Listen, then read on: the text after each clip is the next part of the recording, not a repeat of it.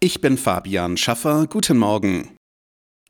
In der Ukraine ist das dritte Kriegsjahr angebrochen mit dem 732. Kriegstag seit dem Beginn der russischen Invasion. Auch in der Nacht gab es wieder vielerorts Luftalarm. Die ukrainische Luftwaffe warnte zunächst vor allem im Süden und Osten des Landes vor Angriffen am frühen Morgen, dann auch im Zentrum des Landes und in der Region Kiew. Gestern hatten Politiker aus aller Welt zum zweiten Jahrestag des Kriegsausbruchs ihre Solidarität mit der Ukraine bekundet. Der frühere US-Präsident Trump hat die Vorwahl zur Präsidentschaftskandidatur der Republikaner im Bundesstaat South Carolina gewonnen.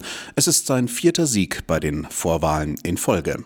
Es hat Trumps Mitbewerberin Nikki Haley nichts genützt, dass sie aus South Carolina stammt und dort sowohl zwei Legislaturperioden im Parlament saß, als auch zwei Amtszeiten als Gouverneurin absolvierte. Bei der Abstimmung darüber, wen South Carolinas republikanische Wähler im Herbst ins Rennen ums Weiße Haus schicken wollen, konnte Haley den vermeintlichen Heimvorteil nicht in Stimmen umsetzen. Aufgeben will sie offenbar trotzdem nicht. Von ihrem Team heißt es, man konzentriere sich jetzt auf den sogenannten Super Tuesday in anderthalb Wochen, an dem über ein Dutzend Bundesstaaten Vorwahlen abhält. Aus den USA, Sören Gies.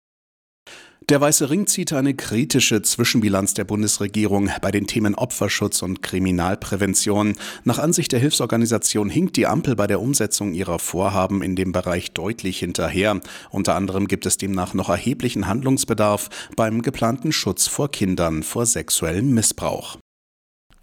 18 bis 45-jährige Frauen sind überproportional häufig von Post-Covid betroffen. So lautet das Ergebnis eines vom Bayerischen Gesundheitsministerium geförderten Projekts, teilte Ressortchefin Gerlach mit.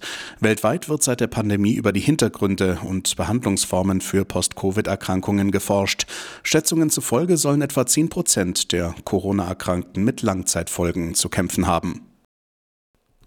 Wegen des hohen Kakaopreises müssen Verbraucherinnen und Verbraucher bald vielleicht mehr Geld für Schokolade ausgeben. Das kündigte der Bundesverband der deutschen Süßwarenindustrie an.